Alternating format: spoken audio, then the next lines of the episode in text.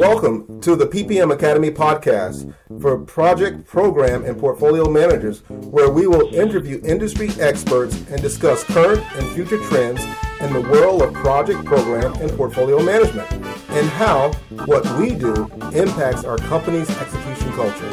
I'm Gerald Leonard. Today, we have with us Jerry Kendall.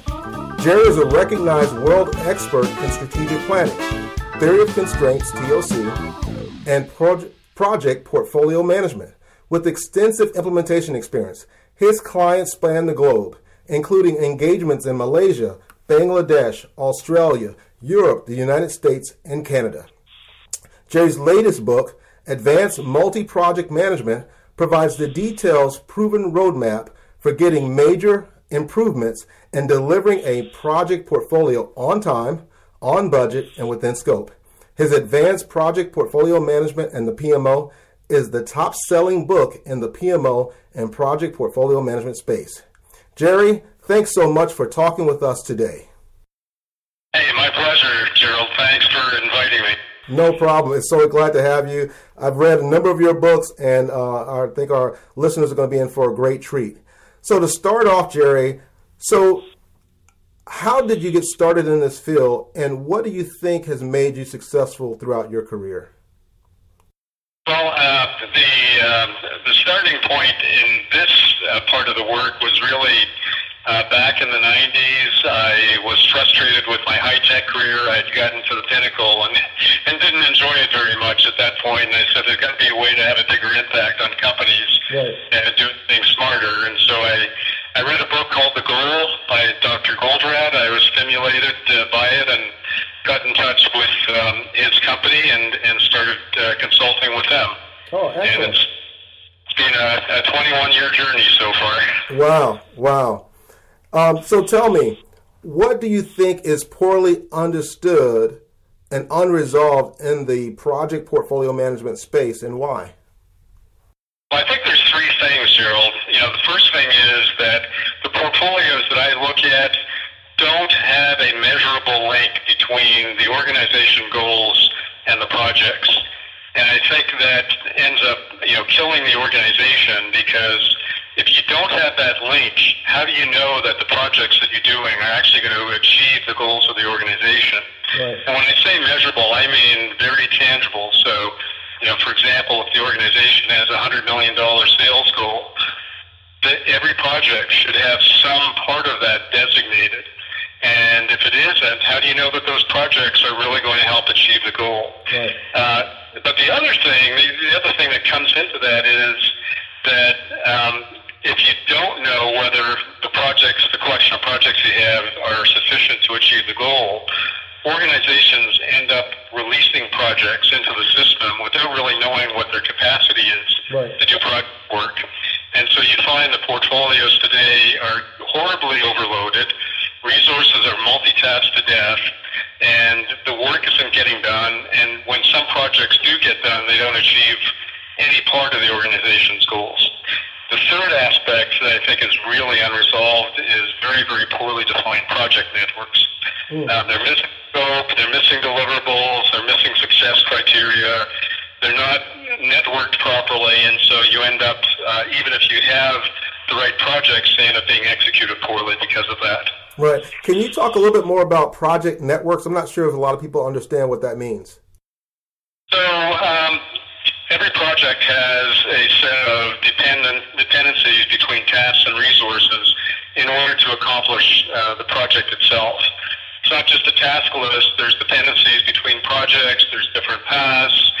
And um, until I wrote the last book, uh, the, the correct process for doing networks was not in the public domain. So it's actually, there's about 70 pages in there just devoted to how to do a 10-step process to build project networks correctly. And again, it's, it's with the whole intent of not missing scope, not missing deliverables, um, and, and uh, you know, having all the dependencies correctly defined at the right level of detail. Right, right. That's amazing. So, what is the most significant project um, that you've worked on in your career, and how did it shape your approach to project portfolio management? The one that I I feel was far and above any others, any other that I did, was a project for Alcan Aluminum, and it was on the subject of operational stability. Um, Alcan Aluminum in Quebec was looking to uh, attain a $1.6 billion investment in building a new smelter in Quebec. They were competing for with every other um, Alcan facility in the world for that investment. And at stake were several thousand jobs in the province, uh, their relationship with their unions, and the ability to, to grow and expand the company from that point forward. And uh, this was actually a one-week project to build the strategy or the project portfolio to achieve that goal. At the beginning of the week, I recall that when we met with the senior management team, the question they asked was, how do we um, eliminate our union?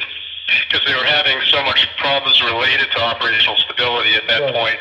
Of course, they weren't. It wasn't a serious question because they knew in order to continue their business, they had to maintain their relationship but by the end of the week, at, at the top of the strategy was a statement, the future of the unions is secure.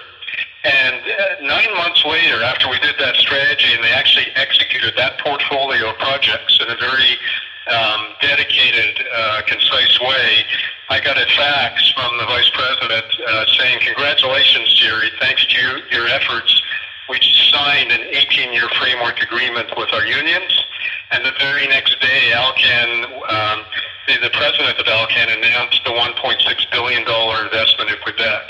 Wow. So it had an impact on, on thousands of people in, in that uh, area, and uh, you know it was very, very satisfying work. And saying that the way that it impacted me going forward was um, really wanting to, to work with the executives of companies to have an impact on the company, a lasting impact. Got it. Got it. That's amazing because so many times when we, we try to help our companies or help the, our clients achieve their goals, and we run into all types of cultural challenges and cultural difficulties and uh, just adoption. So, it, with that in mind, what challenges have you helped clients overcome recently? Well, recently it's it's really been a lot of focus on um, helping clients do more projects with the same resources, and I'm not talking about five or ten percent more, but uh, exponentially more, uh, like 20 to 25 percent more, with the predictability. Uh, you know, the, the um, Standish Group statistics, they do a survey every couple right. of years right. um, about projects on time, on budget, within scope. Right. And still, you know, after after decades of, of all the project management work, they're still reporting, you know, 60 to 70 percent of projects don't finish on time, on budget, within scope. Right. So the work that I do gets that predictability up to the high 90s, and then to do the projects faster. You know, and, and that gets the executive attention. It gets the executives interested because it impacts their ability to meet their goals. Exactly. So, what would you say is the underlying capability that's allowing you to uh, deliver those kind of results? Well, I I only do a top-down approach. In other words, um, we set a goal with the senior management team to begin with, and, and it's a very tangible goal. You know, for example, um, the company that I started working with this week in Baltimore, the president of that company set a goal of doing 15% more project work with the same resources. Now, they do projects for a living. So that 15% increase in project work ends up resulting in a 40 to 50% increase in the bottom line. So that's that's a starting point. I happen to use um, you know, critical chain methodology um, as a method. Uh, but there's a lot more to to it than just critical chain. You know, it's it's really 75% of the um, the results come from changing the way that we do the execution practices. Okay. So it's things like daily task management, fast track issue resolution, uh, full kitting projects so we don't have rework and scope creep. Right. There's, there's a bunch of parameters that are all described in the book. Right. I have to go back and read your book again, Jerry. well, then there's one benefit from our call. exactly, exactly. So, as we begin to wrap this up, uh, what's the trend that you see in our industry? Well, yeah, the one interesting trend that I've seen is uh, smaller companies, and I'm talking about companies that are less than 100 million, even 10 million dollar companies, are starting to do project portfolio management. More of them, right. and to me, that's a significant trend because um, someone who's in a big organization doing this uh, typically has a limit to you know how far they can get to in their career right. and how they move. But when you're doing this in a small company, you're typically reporting to the president of the company. You know, this function is still important to them. Right. So I think it, it's a it's a tremendous um, trend, and, and to have that kind of career opportunity is, is really good. I'm seeing uh, even a few companies, not that many, but a few companies that now have a title of chief uh, portfolio officer. Oh wow! It's developing. The recognition is is certainly being increased, and I think that's a good thing. Okay, I'm gonna have to look that up and add that to my uh, to my notes that I put when I publish this uh, this podcast. So as we wrap this up, um, what's one tip or strategy would you give someone if they were looking to grow in their career as a project portfolio management expert? Okay. um, my you know my take is that you need to get connected as as much as you can with the senior managers and senior executives of the company. Right. Uh, you know, the, if there's a social occasion to meet them, get into the discussion about the, the concept of project portfolio management, and do it in the context of um, helping the company to meet their goals in a much more predictable way. Know, this is on the executive purview, and right. this is, this is how careers are developed um, a lot of folks that are, especially in the IT project world, don't know um, or, or aren't comfortable with talking to executives in this manner, you know, in, in the business sense. Right. And executives love it. They they know they have problems with, with projects and they know they have trouble getting predictability and meeting their goals. So anything that's going to further the company along is going to help that person's career as well. Excellent, excellent, Jerry. Thank you so much for that. Um, okay, so Jerry uh, if our listeners want to learn more about you, where can they go? You can go to www.tocinternational.com. Excellent.